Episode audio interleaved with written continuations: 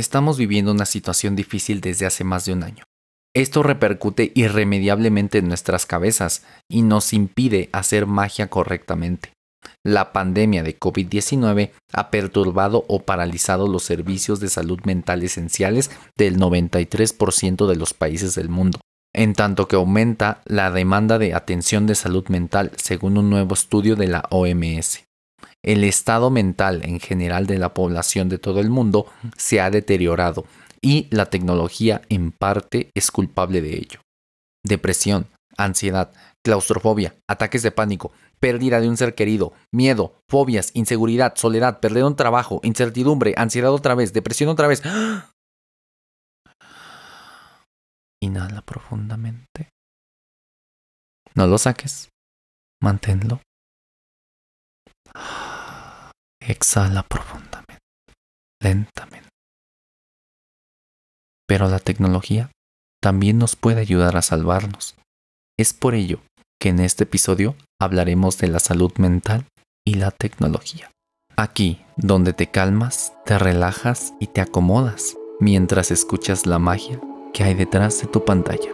Porque esto no es brujería, es tecnología. Bueno, este no es un podcast de psicología. Ya hay varios en las plataformas que puedes escuchar. Además, yo no soy psicólogo.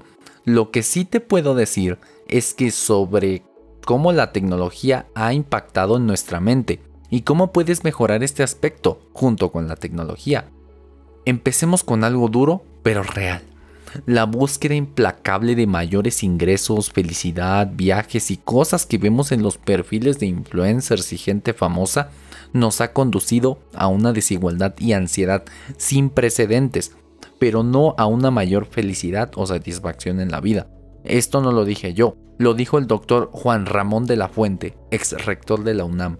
Además, aseguró que la salud mental global no puede separarse de las redes sociales, las cuales son atractivas porque dan la impresión de que se adaptan a las necesidades de cada usuario. Y es que las redes sociales fueron diseñadas para atraer nuestra atención el mayor tiempo posible, pues así ganan dinero. Cada aspecto de las redes sociales ha sido diseñado para llamar nuestra atención. Las notificaciones, todos los sonidos, los colores, la forma en la que está acomodado todo. Es más, ¿te has preguntado por qué en Instagram o en TikTok solo puedes ver una publicación a la vez?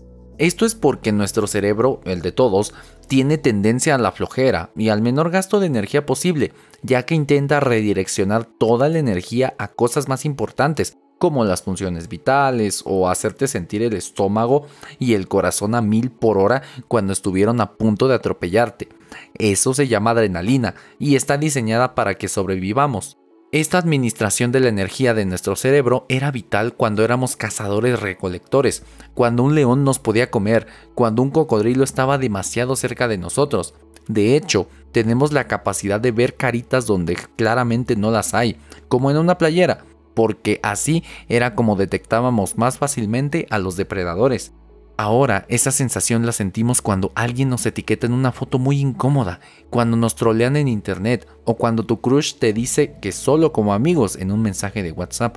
Pero, ¿por qué sentimos esto si ya no estamos en peligro de muerte? Tiene todo el sentido del mundo tener esas sensaciones cuando un cocodrilo nos puede matar. Pero, ¿cuando recibimos un mensaje de nuestro ex? Esto es porque estos sentimientos los hemos desarrollado a lo largo de millones de años de evolución. Sin embargo, los humanos comenzamos a tener smartphones desde hace unos pocos años. Y sí, antes había llamadas incómodas, pero aún así es muy corto el tiempo comparado con los millones de años de evolución. Simplemente, los humanos no nos adaptamos tan rápido como pensábamos. Esto también es el causante de que nos gusten tanto las redes sociales, ya que estas nos generan satisfacción inmediata y sobre todo dopamina. Esta hormona, que es la hormona del placer, la obteníamos cuando cazábamos un venado exitosamente o cuando comíamos unas frutas que no eran venenosas, pero sí dulces. Ahora la obtenemos cuando recibimos un like, cuando escuchamos ese sonido de notificación Seguro volteaste, ¿verdad? Y las redes sociales están diseñadas para ello, para darnos gratificación inmediata y sin esfuerzo, en forma de videos graciosos, memes, likes, comentarios, shares, follows y más. ¿Te has preguntado por qué varios influencers son tan arrogantes? Bueno, aparte de por la educación, es porque están llenos de dopamina al subir una foto nueva. Y claro, ¿quién no lo estaría así con diez millones de seguidores? Simplemente es difícil no sentir esa satisfacción tan grande. Mira, si yo con ciento cuarenta mil en TikTok me puse alegre. De hecho, el uso continuo del celular ha generado algo llamado síndrome de la vibración fantasma, que es cuando sientes que tu celular vibró en tu bolsillo o bolsa, o como que escuchas que te están marcando y de inmediato corres a contestar aunque ni siquiera tengas el celular en el bolsillo. Loco, ¿no es así? Pues claro, estamos hablando de la mente. Sin embargo, y lamentablemente, un estudio de la Universidad de Michigan reveló que este fenómeno está conectado a un tipo de trastorno de ansiedad y que puede ser un síntoma de un trastorno más grave, como empezar a escuchar voces donde no las hay. Esto ya no es loco, esto es aterrador. Y pues este síndrome, que por lo menos yo sí he sentido, no es tan preocupante. Lo preocupante es que, de acuerdo con una publicación del Instituto de Seguridad y Servicios Sociales de los Trabajadores del Estado, ISSSTE, en México, revela que el Internet y las redes sociales aumentaron hasta en un dieciocho por ciento los casos de depresión en el mundo y quince por ciento los trastornos de ansiedad en tan solo diez años.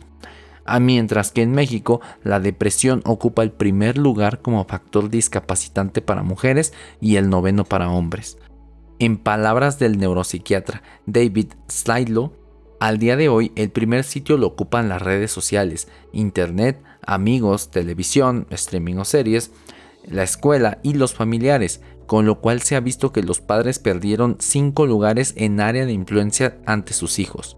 Esto afecta especialmente a la gente más joven.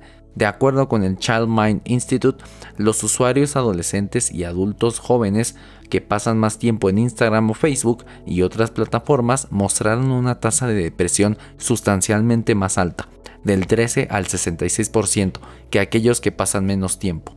Esto es por dos factores. Uno es el hecho de que los usuarios siempre publicamos los mejores aspectos de nuestra vida, aunque tengamos un desastre en ella.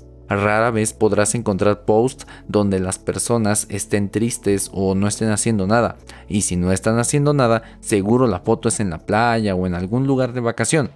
Esto hace sentir a muchas personas que su vida es pésima y que deberían estar haciendo otras cosas, aunque esas publicaciones sean falsas o exageradas. Muchas niñas son bombardeadas por sus amigas que publican las imágenes más perfectas de sí mismas, o están siguiendo a celebridades y personas influyentes que hacen muchos retoques con Photoshop a sus fotos y tienen equipos de maquillaje y peinado. Si ese es su modelo de lo que es normal, puede resultar muy difícil para la confianza en sí mismas, explica la doctora Hamlet, psicóloga clínica en el Child Mind Institute. El otro factor es el FOMO, el Fear of Missing Out, o el miedo a perderse de algo o estar fuera. Sí, este mismo FOMO que hace que compres Bitcoin muy muy caro porque sientes que te estabas quedando fuera de algo muy grande. Jerry Bubrick, PhD y psicólogo clínico en el Child Mind Institute, observa que el FOMO es en realidad el miedo a no estar conectado a nuestro mundo social, y esa necesidad de sentirse conectado a veces supera lo que está sucediendo en la situación real en la que nos encontramos. Cuanto más usamos las redes sociales, menos pensamos en estar presentes en el momento. En lugar de eso, podríamos estar ocupados con la preocupación de por qué no fuimos invitados a una fiesta que estamos viendo en Instagram, o asegurarnos no perder ni una sola publicación de un amigo. Pero si siempre estamos tratando de ponernos al día con las infinitas actualizaciones en línea, estamos priorizando las interacciones sociales que no son tan gratificantes emocionalmente y que en realidad pueden hacernos sentir más aislados. Y pues siempre en Instagram aparecerá alguien más delgada, alguien más fuerte, alguien con más dinero, alguien con un mejor celular o coche, alguien con una casa mejor, alguien con un mejor trabajo o alguien más inteligente. pero no sabemos si es real, si se lo compraron sus papis, si se lo robó, si es honesto su trabajo, si está exagerando o cuánto trabajó para obtener eso. Todos tenemos caminos diferentes. Sé que esto puede ser duro y claro, ni he hablado del ciberacoso y del ciberbullying, del miedo a ser hackeado y más. Estos temas son más complejos que incluso ameritan un episodio aparte. Y esto es porque lamentablemente ya han causado fallecimientos. Primero tenemos el caso de Jonathan Galindo, un niño de diez años que se quitó la vida por cumplir un reto de internet en Italia. Como mensaje de despedida a su familia, el niño comunicó que lo sentía, pero tenía que seguir al hombre de la capucha. Este reto se trata de un hombre con capucha negra que tiene apariencia de perro Goofy de Disney. De acuerdo con las investigaciones, este personaje pide la amistad de los menores en las redes sociales. Una vez que lo aceptan, lanza desafíos. Lo conocen como el reto de Jonathan Galindo, más o menos como el de la ballena azul hace unos años. Del lado del acoso, fue muy sonado el caso de una niña, cuya identidad se oculta, de trece años de Madrid, España, que se intentó quitar la vida tomando de una de un jalón dieciséis pastillas de diazepam, un medicamento con propiedades relajantes. La niña ingresó a grave al hospital, pero afortunadamente lograron salvarla. Se descubrió después que la causa de que hiciera esto fue el constante acoso o bullying que recibía en su centro educativo y en redes sociales. Y está el caso de la luchadora profesional de veintidós años japonesa Hana Kimura. Ella fue encontrada muerta en su departamento. Tenía una bolsa de plástico sobre la cabeza y sustancias químicas venenosas flotaban en su habitación. Kimura dejó una nota disculpándose con su madre y agregó: "Gracias por haberme dado a luz". Ella, después de un pleito con un hombre en su casa, comenzó a recibir constantes ataques por redes sociales, en especial por Twitter, al punto de hacer que se quitara la vida. Mira, si te sientes mal en redes sociales, te entiendo, y no creas que te lo digo por lástima. Yo lo viví, sé cómo se siente. Sé cómo se siente que tus amigos y la gente que tienes agregada en Instagram estén progresando, mientras tú te sientes que no estás haciendo nada. Sé cómo se siente esa envidia, ese enojo, esa frustración, esa inseguridad. Te entiendo perfectamente. Tal vez esa gente que te está haciendo sentir mal esté igual o peor. No lo sabemos, pero sí te doy dos tips para salir de ello. Primero, deja de seguir a esa gente. Eso yo hice y me funcionó, claro, si es que te lastiman. Tu salud mental es más importante que su número de seguidores. Y dos, es que en serio busques ayuda. Esta es una alerta nada más. Y sé que a veces da miedo ir al psicólogo, pero créeme que todos, sin excepción, hasta ellos, los mismos psicólogos, lo necesitan. Ve a terapia. La terapia es buena. Ya estos días he ido, aunque no físicamente. Aquí entra ya lo bueno de la tecnología. Yo soy cliente, o mejor dicho paciente, en una plataforma que se llama Therapify, que te conecta con terapeutas calificados para que te sientas mejor. Además, te da tips para que te relajes, subas tu autoestima y demás. Todo usando el poder de la nube. Therapify, porfa, patrocíname. Y muchos psicólogos y psicólogas comenzaron a dar terapias en línea al no poder ver a sus pacientes. Y bueno, si te da pena contarle todo esto a un humano, siempre estará la inteligencia artificial, que jamás te va a juzgar porque simplemente no puede hacerlo. Woebot, por ejemplo, es un chatbot que tiene una aplicación para iPhone y Android y que puede hacerla de terapeuta. Claro, ya he aprendido de muchos casos de respuestas de psicólogos reales, casos con pacientes, de mucha información clínica anónima de pacientes y demás. Realmente vale la pena darle una oportunidad. Y hablando de inteligencia artificial, una app que descubrí el año pasado se llama Balance, Balance en inglés, que por medio de inteligencia artificial construye sesiones de meditación en forma de audio personalizadas y planes de meditación justo para ti. Es buenísima. Y aunque está cien por ciento en inglés, la verdad es que me ha ayudado mucho, te la recomiendo bastante. De hecho, hay muchas apps de meditación en las tiendas de aplicaciones, que aunque usen o no inteligencia artificial, sirven demasiado.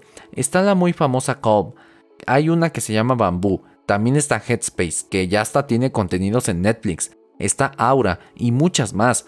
Y pues siempre puedes buscar meditaciones guiadas en YouTube para que puedas comenzar.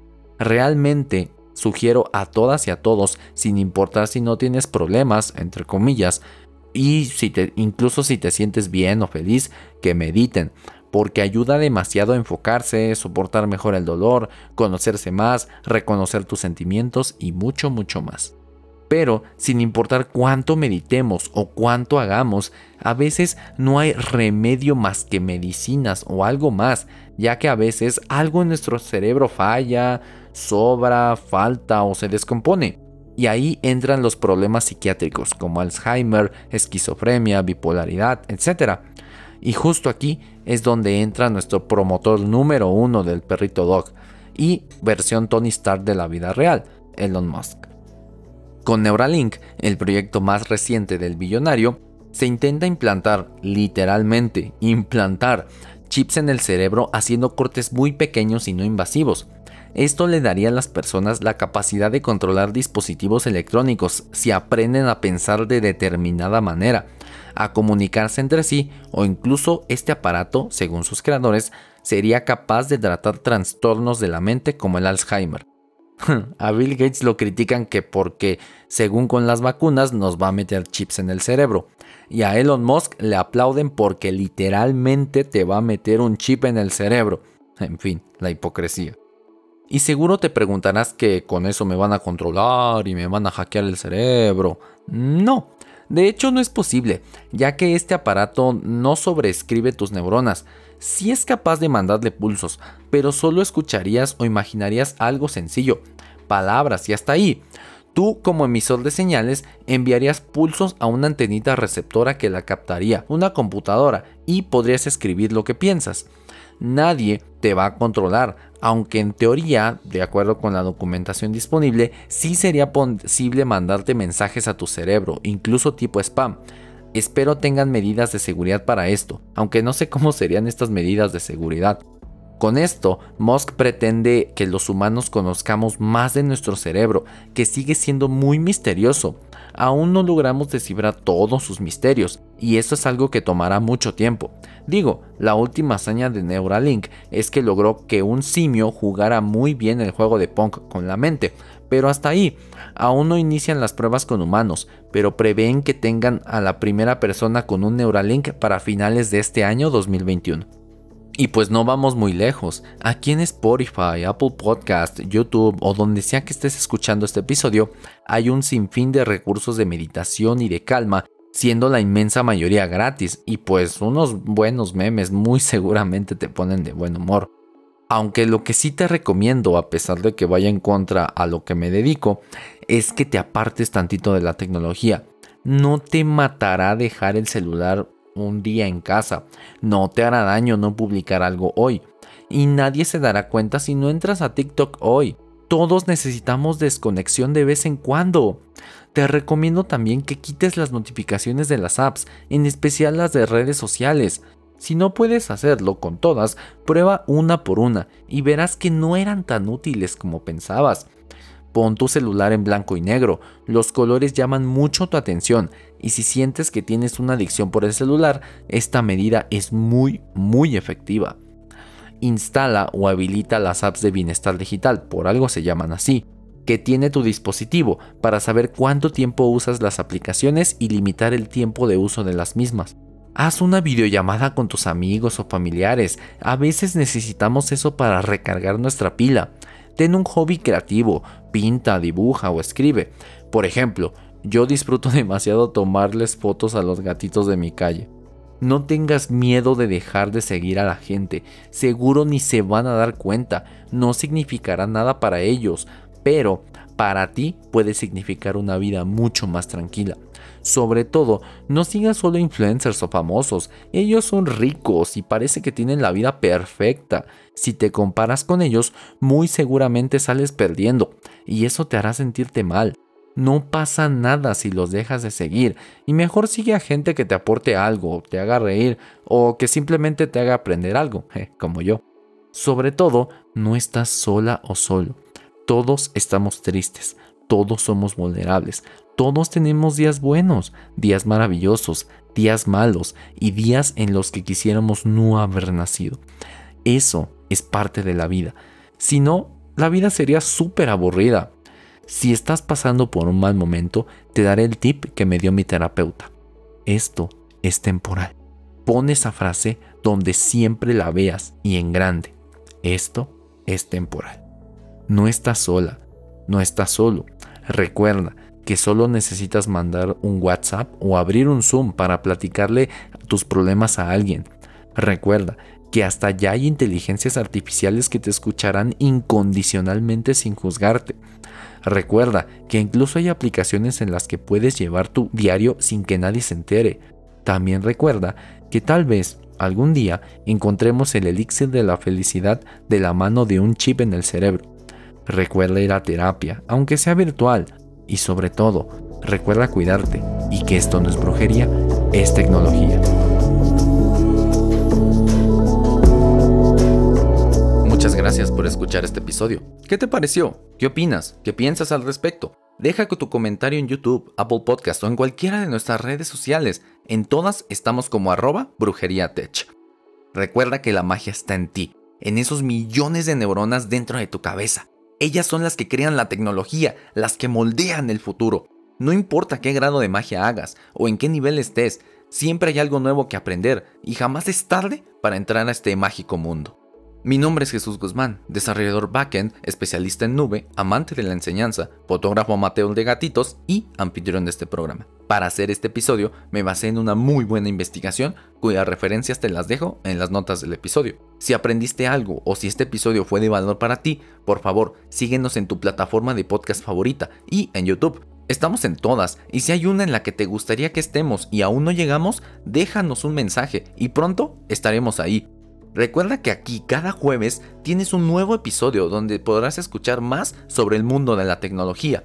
Recuerda que la tecnología no es tu enemiga y tampoco hay que temerle. Hay que saber dominarla y usarla a tu favor y posteriormente aprender a crearla. Solo así podrás alcanzar el siguiente nivel de hechicería.